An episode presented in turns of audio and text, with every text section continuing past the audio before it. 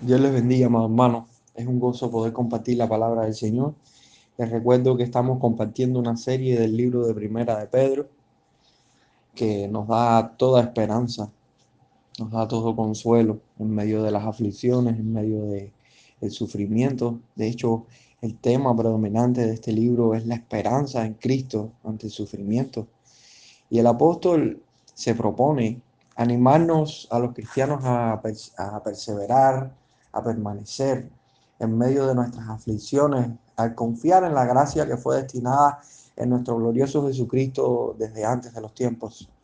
El tema pasado se tituló Mi vida es garantía de Dios, la garantía y el consuelo de todo cristiano que radica en la elección de Dios para sus vidas. Una elección cimentada en la Trinidad, en la cual somos elegidos en la presencia del Padre. Ese es el previo conocimiento el Señor Padre que sabía que íbamos a pecar, destinó un Salvador para nuestras vidas, para salvarnos, un, destino en amor para nosotros que somos su pueblo. Fuimos elegidos en santificación del Espíritu, esta santificación que es el poder del Espíritu para que nosotros seamos convencidos de, de pecado, seamos llevados a Dios nos aparta del pecado, nos separa del pecado y nos consagra a Dios. Y también fuimos elegidos para obedecer con el fin este de obedecer y ser rociados con la sangre de Jesucristo. Te hago una pregunta en esta mañana. ¿Cuánto te gozas en la esperanza de tu Dios? ¿Es Dios y su plan la fuente mayor de nuestro gozo?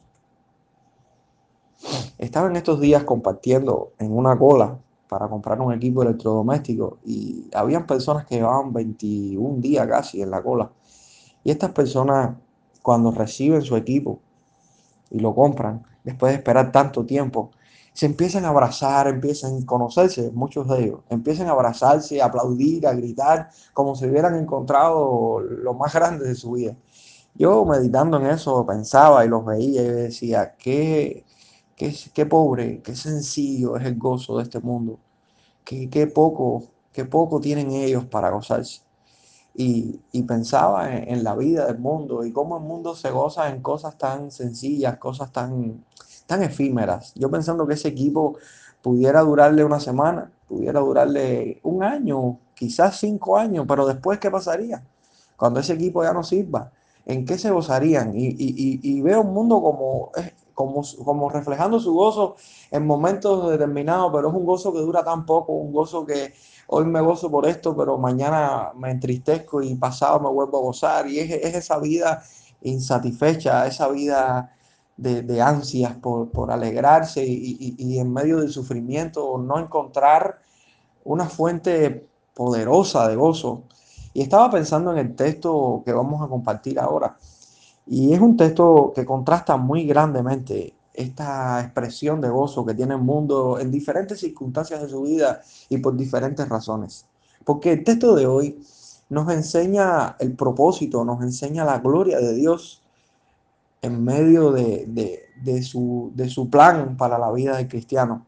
Por eso le titulé al mensaje de hoy, me regocijo en la esperanza de mi Dios.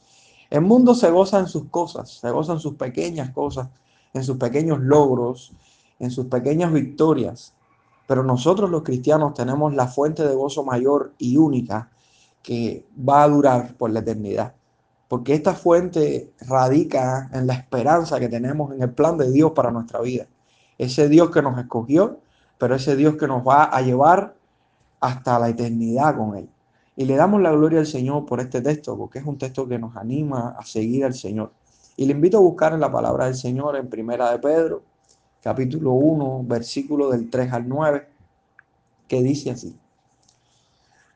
Bendito el Dios y Padre de nuestro Señor Jesucristo, que según su grande misericordia nos hizo renacer para una esperanza viva por la resurrección de Jesucristo de los muertos, para una herencia incorruptible, incontaminada e inmarcesible reservada en los cielos para vosotros que sois guardados por el poder de Dios mediante la fe, para alcanzar la salvación que está preparada para ser manifestada en el tiempo postrero, en lo cual vosotros os alegráis, aunque ahora por un poco de tiempo, si es necesario, tengáis que ser afligidos en diversas pruebas, para que sometida a prueba vuestra fe, mucho más preciosa que el oro, el cual, aunque perecedero se prueba con fuego, sea hallada en alabanza, gloria y honra cuando sea manifestado Jesucristo, a quien amáis sin haberle visto, en quien creyendo, aunque ahora no le veáis, os alegráis con gozo inefable y glorioso, obteniendo el fin de vuestra fe, que es la salvación de vuestras almas. Me regocijo en la esperanza de mi Dios. Así le titulé este tema. Este es un texto que se divide en dos porciones, dos ideas principales. La primera idea la encontramos del versículo 3 al versículo 5, demostrando que la obra de Dios en la salvación por medio de Cristo es fuente de nuestra esperanza. Y del versículo 6 al versículo 9 vemos la segunda verdad importante y es que la obra de Dios en la salvación por medio de Jesucristo es motivo de nuestra alegría ante la aflicción. Entonces vamos a estar desarrollando estas dos ideas. La primera idea, basada en el versículo 3 al versículo 5. Por eso podemos decir que la obra de Dios en la salvación por medio de Jesucristo es fuente de nuestra esperanza. El texto comienza diciendo, bendito el Dios y Padre de nuestro Señor Jesucristo, que según su grande misericordia nos hizo renacer para una esperanza viva. Amados hermanos, tenemos esperanza en nuestro Dios misericordioso. Él nos hizo renacer por la resurrección de Cristo. Esta es una expresión de adoración, una expresión de adoración al Dios y Padre de nuestro Señor Jesucristo, el que oía las súplicas de su Hijo, el que estuvo con su Hijo y nunca la abandonó, el mismo Dios que nos constituye sus hijos por medio de Cristo y nos da los privilegios de hijos. Ese es el Dios adorado en este texto. Ese es el Padre que tenemos nosotros. Es un Dios de misericordia, pero no es un Dios de misericordia, es un Dios de gran misericordia. La palabra aquí que se está usando para gran significa mucha, mucha misericordia. Tiene una cantidad de misericordia que en nuestra mente, por mucho que podamos imaginar, siempre nos quedaremos cortos para, para, para engrandecer esa misericordia. Tan solo pensar en nuestra realidad, en nuestra condición de pecado, tan solo pensar en quiénes somos nosotros y quiénes éramos y de dónde Dios nos sacó, nos hace adorarle y exaltarle. Estoy pensando ahora mismo en la naturaleza de, de, todos los seres humanos, incluyéndome a mí. De hecho, pensando en mi hija pequeña, que muchos dicen que los niños son ingenuos, que no son tan ingenuos, mirando su naturaleza, mirando sus tendencias al pecado, su deseo por hacer el mal, yo me admiro, yo veo, yo digo, Señor, gracias, porque nosotros estábamos tan, tan, tan inmiscuidos en el pecado, tan, tan entenebrecidos en nuestra mente que no podíamos ver la grandeza de tu gloria. Padre, necesitábamos tanta misericordia para ser hijos tuyos, porque estábamos tan comprometidos con el pecado. Por eso podemos decir que nuestro Dios es un Dios de mucha misericordia. Este Señor, nuestro Dios. Y la palabra misericordia, que es eleo en el griego aquí, es la combinación de tres palabras importantes. Fuerza, constancia y amor. Por lo que la misericordia es un amor perseverante con mucha fuerza. Es un amor que persevera, es un amor con mucha fuerza. Y la forma más asombrosa en la que Dios nos muestra este amor perseverante es a través de su gracia. Y hay una relación tremenda entre la palabra misericordia y gracia. Porque la misericordia destaca el carácter compasivo del amor de Dios y hace un énfasis en su actitud hacia la miseria que tenemos nosotros. Y la gracia considera al hombre como culpable y actúa en favor de él a pesar de su absoluta falta de méritos. El hombre está como miserable, está como falta de méritos. De hecho, cuando hablamos de la misericordia, hablamos de la gracia que Dios ha tenido sobre nosotros, nos estamos exponiendo nosotros como pecadores. El pensar que somos buenos, el pensar que hemos hecho algo para ganar al favor de Dios, el pensar de que hay virtudes en nosotros que atraen a Dios y que llaman la atención de Dios, nos hace estar muy alejados de lo que significa la misericordia y la gracia de Dios. Porque cuando Dios se expone en su misericordia, se expone en su amor, en su fuerza, en su perseverancia por nosotros, pero nos expone a nosotros tal y como somos, pecadores miserables, personas dignas del juicio, del castigo, del infierno. Hermanos, si pensamos que algo de bondad en nosotros puede atraer a Dios, estamos equivocados porque nosotros tenemos una naturaleza, una naturaleza que desde que nacemos, desde el vientre de nuestra madre, somos constituidos pecadores. Heredamos este pecado. Pero Dios es un Dios de misericordia sobre nosotros los cristianos. Es nuestro Dios que nos hizo renacer por la resurrección de Cristo. Dice el versículo 3, que según su grande misericordia nos hizo renacer para una esperanza viva. Qué bueno es que tenemos una esperanza viva por la resurrección de Jesucristo de los muertos. Él fue quien nos hizo renacer. No fuimos nosotros mismos. Como vimos la semana pasada, que fuimos elegidos totalmente por Dios. Y ahora vemos que esta elección es evidenciada en el nuevo nacimiento, en la regeneración del creyente. Entendemos que quienes somos elegidos, somos regenerados, somos regenerados. Y no es mejor ilustración para esto que el nacimiento físico de un bebé. Cómo esta madre en medio de sus dolores, en medio de sus pujos, en medio de su, de su deseo por, por, por que este niño nazca, hace nacer este niño, este niño que es engendrado, que no sale porque quiere, que no nace porque quiere, que no es engendrado porque quiere, hay un medio externo a este niño que va a nacer, que hizo todo el proceso para que este niño fuera engendrado y fuera parido, por, por decir así. Hermanos, tenemos la total confianza de que nuestro nuevo nacimiento, de que nuestra nueva creación en Cristo depende puramente de Dios. El Señor es quien nos hace nacer. Como dice Tito capítulo 3, versículo de 3 al 5, porque nosotros también éramos en otro tiempo insensatos, rebeldes, extraviados, esclavos de concupiscencias y deleites diversos, viviendo en malicia y envidia, aborrecibles y aborreciéndonos unos a otros. Pero cuando se manifestó la bondad de Dios, nuestro Salvador, y su amor para con los hombres, nos salvó no por obras de justicia que nosotros hubiéramos hecho, sino por su misericordia, por el lavamiento de la regeneración y por la renovación en el Espíritu Santo.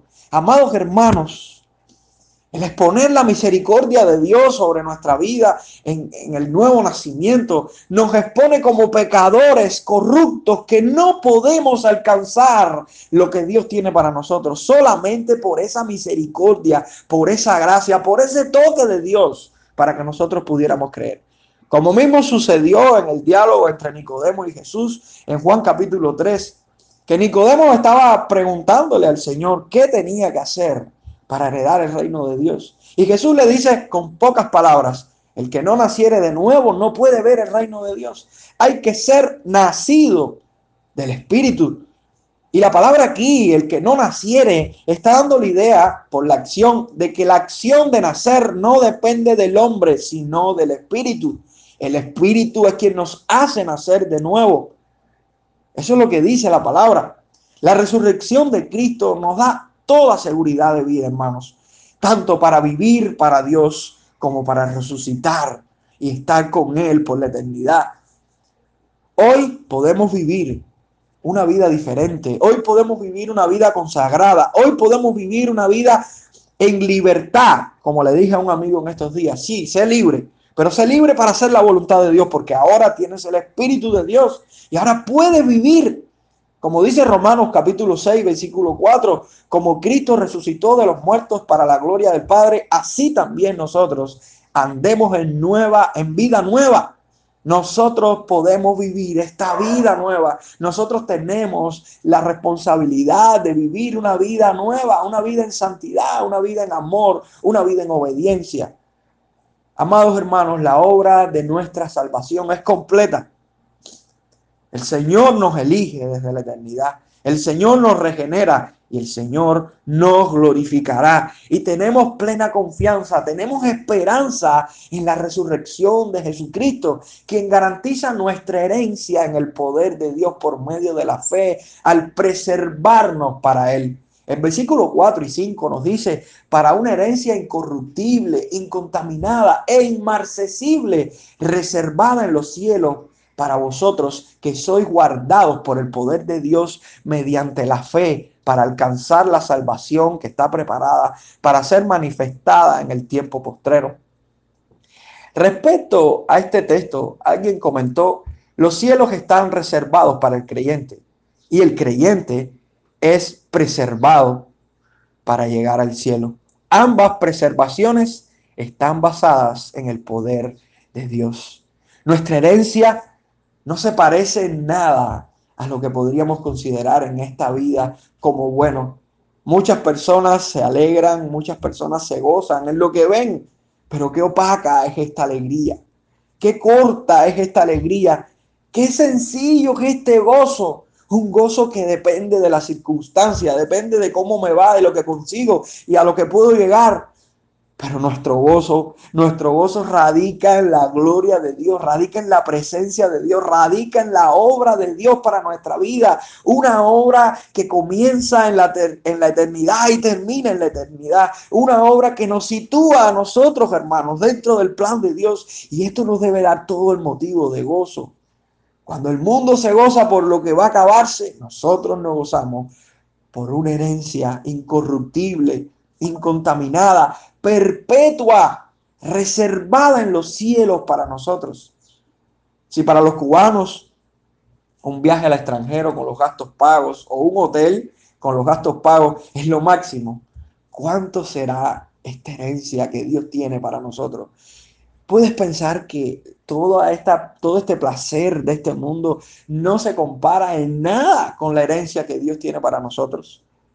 Aquí el texto en el versículo 4 está usando un para, está usando un para, un para para mostrarnos el fin, el propósito de aquellos que hemos sido elegidos y renacidos por Dios, quienes obtendremos el fin esperado.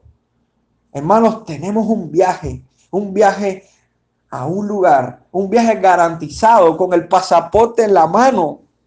Y ese pasaporte es Jesucristo. Jesucristo, quien resucitó para que nosotros pudiéramos resucitar. Y no solamente cambiar nuestra vida, cambiar nuestra naturaleza, sino llegar al final, al final glorioso, al final de gloria. ¿Y sabes por qué tenemos segura esta super herencia? Porque es una super herencia.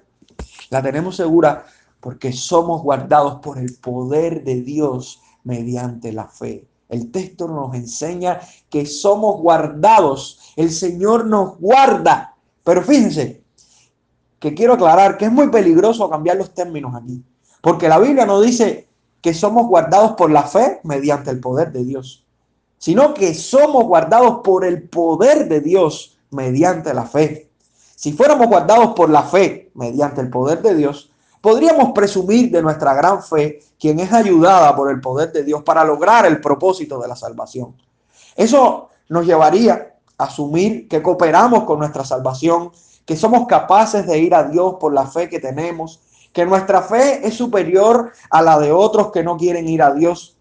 Pero si entendemos que somos guardados por el poder de Dios mediante la fe, asumimos que Dios es tan poderoso que no solo nos elige, también nos regenera y también produce en nosotros su poder para que tengamos fe, para que respondamos a Él en amor y obediencia. Como dice Filipenses capítulo 1, versículo 29, porque a vosotros os es concedido a causa de Cristo, no solo que creáis en Él, sino también que padezcáis por Él. No solo que creáis en Él, nos es concedido. Dios nos concede el poder creer en él.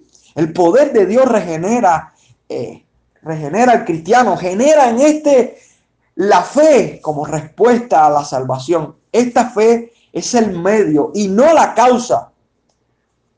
Por la fe vemos a Dios, pero esta fe solo vive si Dios antes nos regenera en su espíritu, quien opera desde la elección en la obra de santificación, que comienza en nuestra vida a partir del nuevo nacimiento. Por eso podemos asumir que la obra de Dios en nuestra salvación por medio de Cristo es fuente de nuestra esperanza, porque Dios hace la obra completa para que nosotros podamos apartarnos del pecado y serles obedientes en santidad ante todo lo que Satanás, el mundo y la carne tienen preparado para nosotros. Hermanos, tenemos la victoria, pero tenemos la victoria porque el poder de Dios, el poder de Dios usa nuestra fe para poder creer, para poder permanecer. Y de ahí sale nuestra respuesta humana en este texto, porque si entendemos que la obra que Dios comenzó desde el principio en nosotros, la perfeccionará hasta el día de Jesucristo, tendremos el mayor motivo para alegrarnos en nuestras aflicciones. Sí, amados hermanos, y aquí vemos la segunda verdad de este texto.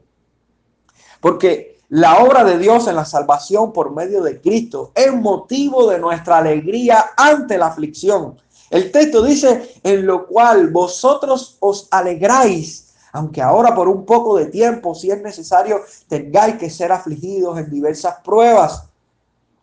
Tenemos razones para alegrarnos ante nuestras aflicciones pasajeras. Tenemos razones para gozarnos ante nuestras aflicciones pasajeras y ver el edificio que Dios ha creado y pensar que puede ser viejo, que puede ser caduco ante la vista del mundo y el mundo que quizás diga, pero ¿cómo vas a permanecer si tú eres un pecador? ¿Cómo vas a permanecer si tú le fallas a Dios todos los días? Es pensar y es alegrarnos en que nuestra obra, nuestra vida depende del Señor. Nuestra vida está cimentada en la fe, en la fe que tenemos en su palabra, en la fe que tenemos en su gloria, en sus promesas para nuestra vida, porque Dios nos preserva nos preserva y, esto nos da gozo, hermano, nos da gozo porque sabemos y tenemos la confianza de que Él nos lleva de la mano, Él nos lleva hasta el final. El texto dice, en lo cual vosotros os alegráis.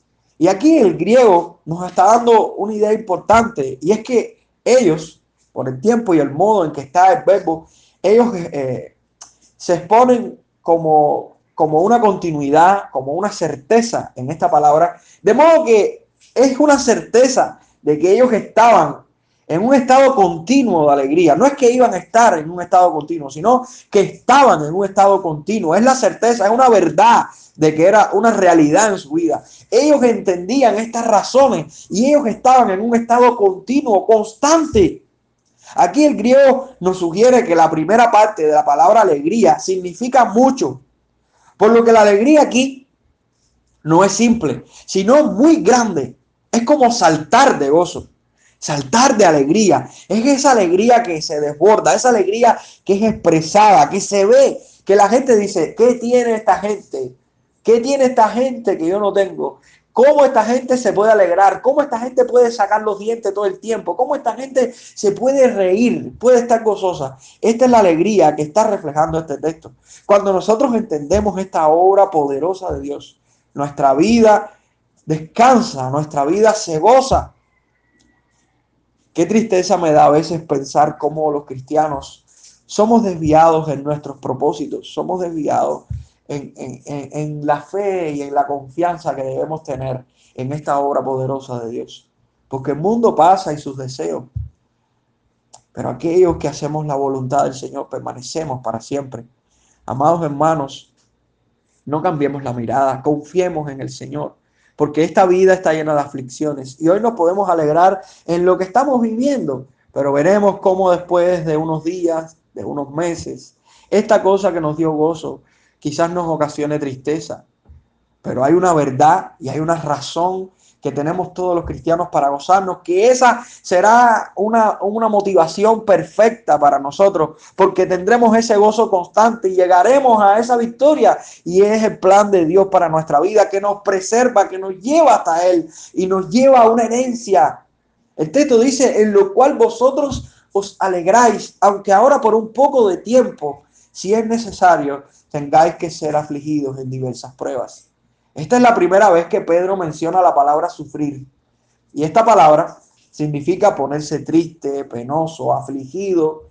El verbo aparece en tiempo pasado y se relaciona con algún suceso específico que ocasionó pena y sufrimiento en ellos.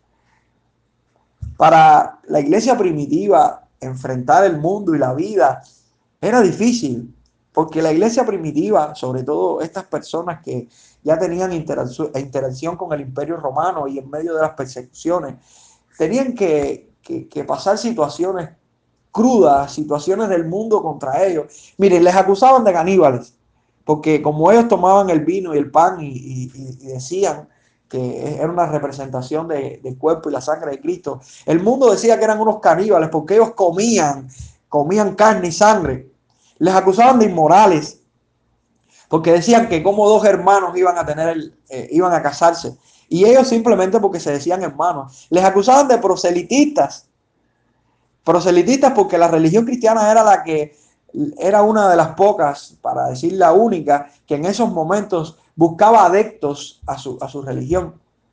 Les acusaban de antisociales porque no participaban en los juegos, en los torneos, ni participaban en el ejército, porque el ejército y los torneos eh, y los juegos que habían eran dedicados a los dioses y ellos por no representar a ese dios no, no jugaban ni, ni iban al ejército. Les acusaban de ateos porque no adoraban al emperador. Les acusaban de traidores al gobierno.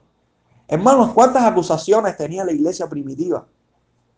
Pero aún más, ¿cuántas acusaciones y aflicciones tenemos que enfrentar nosotros hoy? Nos acusan de homofóbicos, nos acusan de insensibles, nos acusan de arcaicos, de atrasados, de aguafiestas, de apáticos. Aún dentro del mundo cristiano somos rechazados por apegarnos a la sana doctrina y defenderla cuando muchas iglesias no la creen y no la defienden. Amados hermanos, tenemos un terreno difícil, un terreno en el cual tenemos que transitar, que no es un terreno fácil, eh, pero es un terreno en el cual lo que pasamos durará poco tiempo. No perdamos la confianza porque nuestras aflicciones son por un poco tiempo. ¿Cuántos años podremos vivir sobre la tierra? ¿Cuánto tiempo este mundo pasará sobre nosotros con sus desprecios y ataques? La eternidad nos depara un futuro de gloria y seremos recompensados por nuestras buenas obras ante las aflicciones. Y les digo, seremos un día un día recompensado por cada aflicción, por cada tentación, por cada prueba, por cada acción que tomamos al obedecer a Dios antes que este mundo, que al pecado, que a la, que la carne, que a Satanás. ¿Estás siendo afligido por tu fe? Te animo, hermano. Dice la palabra de Dios en Santiago 1 del 2 al 3, hermanos míos, tened por sumo gozo cuando os halláis en diversas pruebas, sabiendo que la prueba de vuestra fe produce paciencia una fe es probada. Y al ser probada, si es aprobada, será premiada. El versículo del 7 en adelante nos dice, para que sometida a prueba vuestra fe, mucho más preciosa que el oro, el cual, aunque perecedero, se prueba con fuego, sea hallada en alabanza, gloria y honra cuando sea manifestado Jesucristo, a quien amáis sin haberle visto, en quien creyendo, aunque ahora no le veáis, os alegráis con gozo inefable y glorioso, obteniendo el fin de vuestra fe, que es la salvación de vuestras almas.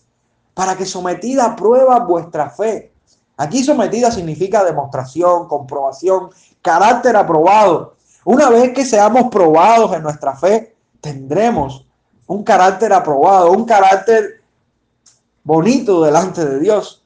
Y este, esto es mucho más precioso que el oro. Es algo, el oro aquí, el término que se está usando, es como eh, algo extremadamente valioso, algo caro, algo muy estimado. El valor del oro no se compara con el valor de nuestra fe. Así como el oro se purifica con el fuego, la fe es perfeccionada con la prueba. Y esto produce en el creyente un carácter como el de Cristo, que será expresado por todos y por Dios en alabanza, gloria y honra cuando Cristo regrese. Nosotros esperamos la salvación de nuestras almas, la salvación final de nuestras almas, porque ya somos salvos y tenemos la seguridad de nuestra salvación. Pero un día, en la eternidad, tendremos esta gloria final en nuestra vida. Un día en la eternidad ya este pecado, ya estas pruebas terminarán en nuestra vida. Pero en estos momentos nos ha tocado vivir momentos difíciles, momentos en los cuales tenemos que decir no a las ofertas del mundo, Satanás y la carne, momentos en los que tenemos que decir Dios, sí a Dios y su palabra, sí Señor, ¿qué quieres que haga? ¿Qué quieres que deje? ¿Qué quieres que tome, Señor? ¿Qué quieres que asuma en mi vida? ¿Cuánto te regocijas en la esperanza de tu Dios? ¿Cuál es la fuente mayor de tu gozo? ¿Qué te apasiona? ¿Cuán cautivado estás ante la obra de Dios en la salvación de tu alma?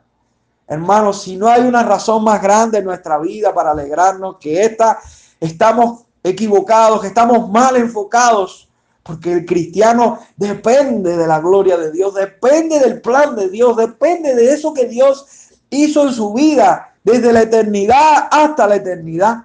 Este texto no consiste en que entendamos esta verdad solamente con nuestro intelecto. Hay que llevarlo a todo nuestro ser, incluyendo nuestros sentimientos, nuestra voluntad. Amados hermanos, tenemos un motivo mayor de gozo. Y este motivo se llama Dios y su plan. El Señor estableció un plan sobre nosotros. Un plan en el cual nos escogió desde antes de la fundación del mundo, nos regeneró, nos preserva y nos glorificará en Jesucristo. Amados hermanos, tenemos total confianza en que Dios está actuando en nosotros, en que la obra de Dios está actuando en nosotros en que el Señor nos está llevando y nos está guiando a su verdad todos los días por el poder de su Espíritu, quien es todopoderoso para hacerlo. Y tenemos la confianza de que si Cristo resucitó, que de hecho resucitó, nosotros también hemos resucitado, tanto en esta vida como por la eternidad. Nuestra vida está en las manos de Dios. Y estamos aquí para llegar hasta el final. Amados hermanos, tenemos la meta Solamente tenemos que caminar, confiar, descansar en Dios, vivir para Dios, porque tenemos toda la vida que necesitamos. Regocíjate en la esperanza de tu Dios y descansa en Él, confía en Él, porque Él hizo una gran obra para que tú y yo fuéramos sus hijos. Oro un momento, Señor, en el nombre de Jesús. Padre, nos exponemos ante tu palabra, nos exponemos ante tus pies, nos humillamos ante ti, Señor. Somos tus hijos. Enséñanos, Señor, enséñanos más. Guíanos más a tu verdad, porque queremos tener motivaciones correctas, entendimiento correcto de quién eres tú y qué es lo que tú quieres para nosotros. Padre, derrumba nuestros ídolos de nuestra mente, Señor, porque queremos tener al Dios verdadero en nosotros, Señor. Padre, enséñanos a confiar en ti, a descansar en ti en medio de nuestras pruebas y poder ver que hay una esperanza mayor que todo lo que nos rodea. Poder ver, Dios, que todas las aflicciones que este mundo tiene preparado para nosotros, Señor, son pasajeras y que hay una gloria mayor y es la esperanza que tenemos, Señor, en nuestro Señor Jesucristo. Gracias por tu misericordia. Gracias. En el nombre de Jesús, Padre, te damos la gloria y la alabanza desde ahora y para siempre. Amén.